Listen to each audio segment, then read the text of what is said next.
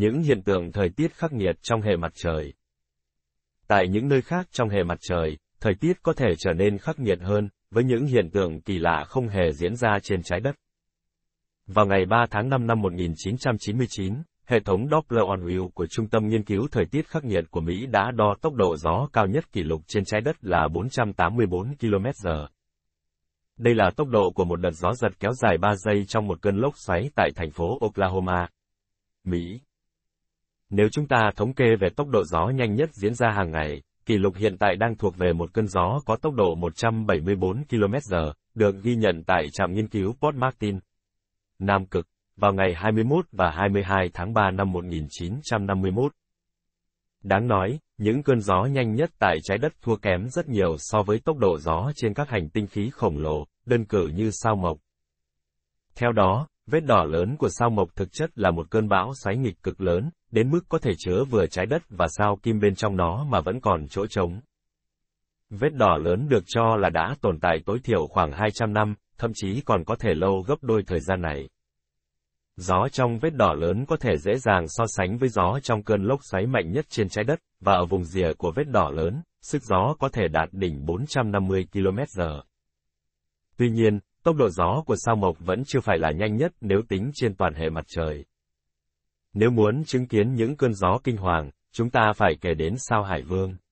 Ước tính của NASA cho thấy rằng ở độ cao lớn, tốc độ gió trên sao Hải Vương có thể vượt quá 1.770 km/h, thậm chí là lên tới 2.100 km/h. Điều đó có nghĩa là gió trên sao Hải Vương đã đạt tới tốc độ siêu âm, ngang bằng với tốc độ của nhiều loại máy bay phản lực. Để so sánh, nếu một cơn gió có tốc độ 800 km/h xuất hiện ở trái đất, nó có thể dễ dàng cuốn phăng con người lên không trung. Xét siêu mạnh gấp 10.000 lần xét trên trái đất trên sao thổ. Trên trái đất, xét xảy ra ở những đám mây có độ cao thấp, nơi nước tồn tại ở cả ba trạng thái. Lỏng, rắn, khí. Tuy nhiên, ở sao mộc không có giới hạn này. Bầu khí quyển của sao mộc bao gồm những đám mây chứa ammoniac và nước, trong đó ammoniac hoạt động như một chất chống đông cho phép xét xảy ra ở độ cao lớn hơn. Trên trái đất, các cơn bão xét phổ biến hơn rất nhiều so với trên sao thổ và sao mộc.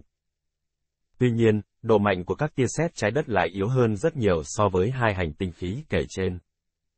Nghiên cứu ước tính rằng sét trên sao mộc có thể mạnh hơn 1.000 lần so với sét trên trái đất. Tuy nhiên, nó vẫn chưa là gì so với sao thổ, với một số tia sét được cho là mạnh hơn gấp 10.000 lần sét trên trái đất, theo dữ liệu của NASA. Bằng cách quan sát phát xạ vô tuyến từ hành tinh, Cassini cũng có thể nghe thấy những cơn bão đang xả ra trong bầu khí quyển.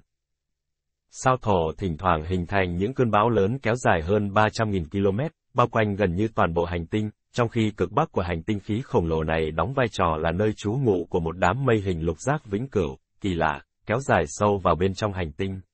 Đám mây có thể khiến da thịt tan chảy trên sao kim. Sao kim được cho là nơi đang sở hữu những đám mây chứa đầy axit sulfuric, vốn có thể gây ra các cơn mưa axit chết chóc, đồng thời khiến da thịt một ai đó có thể bốc hơi nếu bị những hạt mưa chạm phải hoặc khi đi xuyên qua. Các nghiên cứu về lớp mây của sao kim đã chỉ ra nồng độ axit sulfuric nằm trong khoảng từ 70 99%. Theo đó, axit sulfuric trong các đám mây của sao kim được tạo ra khi lưu huỳnh dioxide và hơi nước bốc lên trên cùng của khí quyển và tiếp xúc với tia cực tím từ mặt trời, khiến chúng phản ứng và tạo thành axit sulfuric. Không giống như trên trái đất, nơi các đám mây có xu hướng chỉ di chuyển nhiều nhất là vài trăm dặm, các đám mây axit sulfuric gần như bao trùm khắp hành tinh này. Chúng đã được nhìn thấy di chuyển từ các cực đến xích đạo, rồi quay trở lại các cực, chỉ trong vài ngày. Tất nhiên, những đám mây axit sulfuric có thể gây ra các trận mưa axit trên sao kim. Tuy nhiên, những giọt mưa chứa axit sulfuric thường bị bốc hơi cách bề mặt hàng chục cây em khi nhiệt độ của bề mặt sao kim quá cao.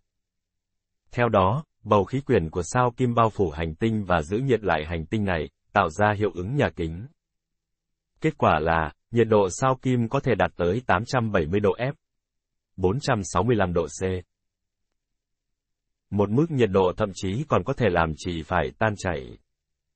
Chưa kể đến, bản thân bầu khí quyển của sao kim dày đặc đến mức áp suất của nó giống như áp suất ở độ sâu 900 dưới đáy biển. Tại trái đất, Mưa metan trên mặt trăng Titan Titan mặt trăng lớn nhất của sao thổ là một trong những thiên thể bí ẩn nhất trong hệ mặt trời. Vật thể giống như trái đất này chứa chất lỏng trên bề mặt của nó, sở hữu một khí hậu thực sự kỳ lạ và đã gây tò mò cho các nhà khoa học trong nhiều năm. Trên Titan, khí metan thỉnh thoảng rơi xuống dưới dạng mưa, sau khi nó bốc hơi khỏi bề mặt và tạo thành những đám mây dày. Mưa metan trên mặt trăng lạnh cóng này sẽ rơi rất chậm do trọng lực thấp và sương mù dày đặc. Chu trình thủy văn của Titan Trong đó, thủy, liên quan đến khí metan chứ không phải nước như trên trái đất, tạo nên cảnh quan và cung cấp khí metan và y thiên lỏng vào các hồ lớn như Kraken Maren, vốn có độ sâu 300 mét.